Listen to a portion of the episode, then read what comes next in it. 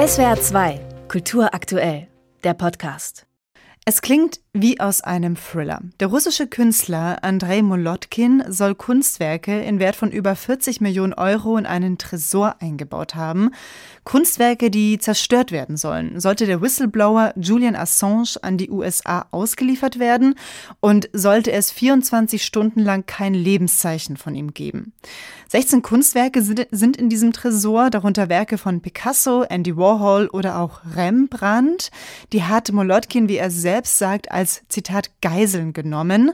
Kunst als politisches Trunkmittel, das kennt man auch von den Klimaaktivisten der letzten Generation. Aber hier, da soll Kunst eben nicht nur mit Suppe übergossen werden, sondern wirklich ganz und gänzlich zerstört werden, sollte Assange sterben. Über diese Kunstaktion mit dem Titel Dead Man's Switch möchte ich mit der Professorin Anna Schuber sprechen. Sie ist Professorin für visuelle Kultur an der Universität in Klagenfurt. Hallo, Frau Schuber. Ja, guten Tag.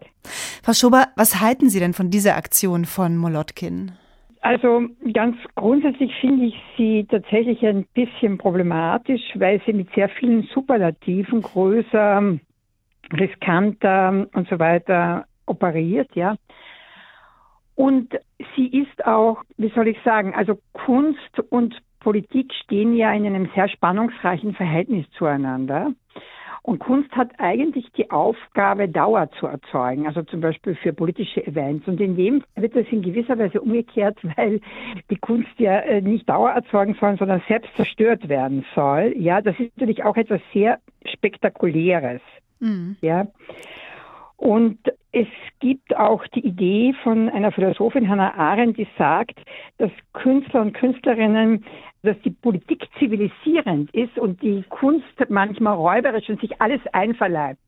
Und mir scheint, dass sich in einer gewissen Weise diese Aktion dieses Phänomens Assange einverleibt, ja, also dass das da irgendwie auch benutzt wird, um so eine spektakuläre Aufmerksamkeit zu erzeugen. Auf der anderen Seite erzeugt natürlich auch diese Aktion Dauer, aber wir sprechen jetzt drüber, es existieren Bilder von äh, dieser Ressort und so weiter. Also es wird eine Öffentlichkeit auch erzeugt.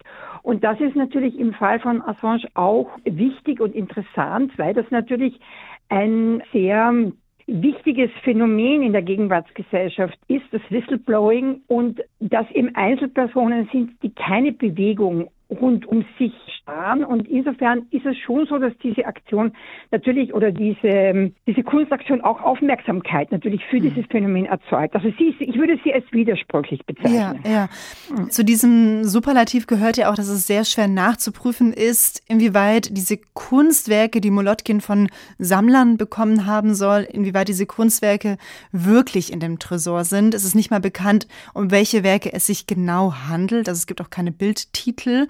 Kann man das denn wirklich gegeneinander ausspielen, Menschenleben und die Kunst und für wie fragwürdig halten Sie es auch, dass zu diesem ganzen Spektakel auch gehört, dass Molotkin den Begriff Geiseln verwendet, während ja auf der Welt Menschen wirklich als Geiseln gehalten werden? Ja, nein, also das ist tatsächlich sehr äh, problematisch, finde ich. Also überhaupt diese Anthropomorphisierung, also Vermenschlichung von, von Kunst, dass man sagt, sie werden als Geist gehalten. Das ist eben tatsächlich, geht an dem vorbei, was eben Kunst ist. Kunst ist ein sehr starker symbolischer Wert, ja, und Kunst lebt davon, dauerhaft zu sein und eben unter Umständen Daten und Worten von Menschen, die vergänglich sind, eine Dauer zu verleihen. Ja? Und dieser Künstler möchte natürlich auch mit äh, seinem, äh, mit, mit dieser Aktion natürlich auch selbst Dauer und Unsterblichkeit in gewisser Weise erreichen. Verstehen Sie? Ich finde diese Sprache, die hier angewandt wird, also auch, dass diese Kunstwerke inhaftiert werden und so weiter, finde ich schwierig, weil eben praktisch diese Kunst mit dem Körper von Assange mehr oder weniger gleichgesetzt wird. Ja? Mhm. Das ist natürlich nicht möglich. Dass Kunst zu so einer politischen Verhandlungsmasse wird, das kennen wir ja auch von den Aktionen der letzten Generation, wo Klimaaktivisten Kunstwerke mit Suppe übergossen haben. Machen diese Klimaaktivisten dasselbe wie Molotkin, nämlich dass sie Kunst instrumentalisieren und wird Kunst vielleicht auch damit ja überhöht oder auch zu einem Ort gemacht, wo eigentlich Spannungen erzeugt werden, die da nicht hingehören? Naja, ich, der Begriff Instrumentalisierung ist jetzt vielleicht nicht so ganz passend, ja. Also die letzte Generation agiert als Protestbewegung, die eine Gruppe ist, die sich öffentlich sichtbar machen möchte, ja, und dafür Kunst attackiert auf symbolische Art und Weise, weil in den meisten Fällen passiert da nichts Wirkliches, ja, also nichts wirklich Schlimmes für die Kunst, ja aber um mediale Aufmerksamkeit äh, zu erzeugen, genauso wie sie sich festkleben am Asphalt, um Aufmerksamkeit zu erzeugen. Das Problem bei dieser Aktion ist, bei diesen Aktionen ist tendenziell, dass sie zu einer sehr starken Politis äh, Polarisierung führen, ja weswegen sie auch zunehmend in Frage gestellt werden von Umweltaktivisten und Aktivistinnen, aber auch von der letzten Generation selbst, die sich ja nicht mehr festkleben möchte, weil sich das verbraucht hat. Und im Fall von Andrei Molotkin ist es so, dass eine Aktion inszeniert wird, ja, die die Aufmerksamkeit auf ein Phänomen richtet, das eben keine politische Bewegung ist, sondern eine Einzelperson, ein Whistleblower, ja, und auf das Phänomen Whistleblowing generell mit WikiLeaks. Und das ist eben ein ein bisschen anders geartetes Phänomen, weil Whistleblowing die Rechtsordnung liberaler Demokratien hinterfragt und eben die Aufmerksamkeit auf normalisiertes Fehlverhalten von Organisationen zum Beispiel lenkt. Ja? Und die Rolle von Whistleblowern ist ja, also wenn sie dann aus der Anonymität heraustreten, dass sie auf der Flucht sind, dass sie im Exil sind, dass sie verhaftet sind, dass sie ausgeliefert werden sollen. Und sie versuchen sich äh, dieser Rechtsordnung zu entziehen. Ja? Und das ist für unsere demokratischen Systeme eine relativ neue Erscheinung in dieser plakativen Form. Ja? Und ich finde es interessant, dass diese Aktion die Aufmerksamkeit auf dieses Phänomen, auf diesen Countdown, der ja für Assange tatsächlich stattfindet, lenkt und äh, damit äh, diese Handlungen oder diese Art des Handelns in Demokratien in die Öffentlichkeit gerückt wird ja, und präsent gemacht wird und zum Gegenstand von Debatten wird. Mhm. Herr Schober, würden Sie sagen, wenn man das ganz kurz fasst, anstatt Politik mit Kunst zu machen, sollte man vielleicht besser mehr politische Kunst machen?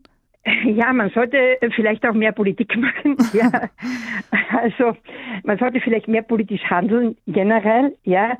Aber auch in diesem Fall wird natürlich über Kunst auch weiterhin in gewisser Weise Dauer erzeugt, weil es gibt Fotos von diesem Tresor, es gibt Artikel darüber, wir sprechen jetzt darüber, es wird aufgezeichnet.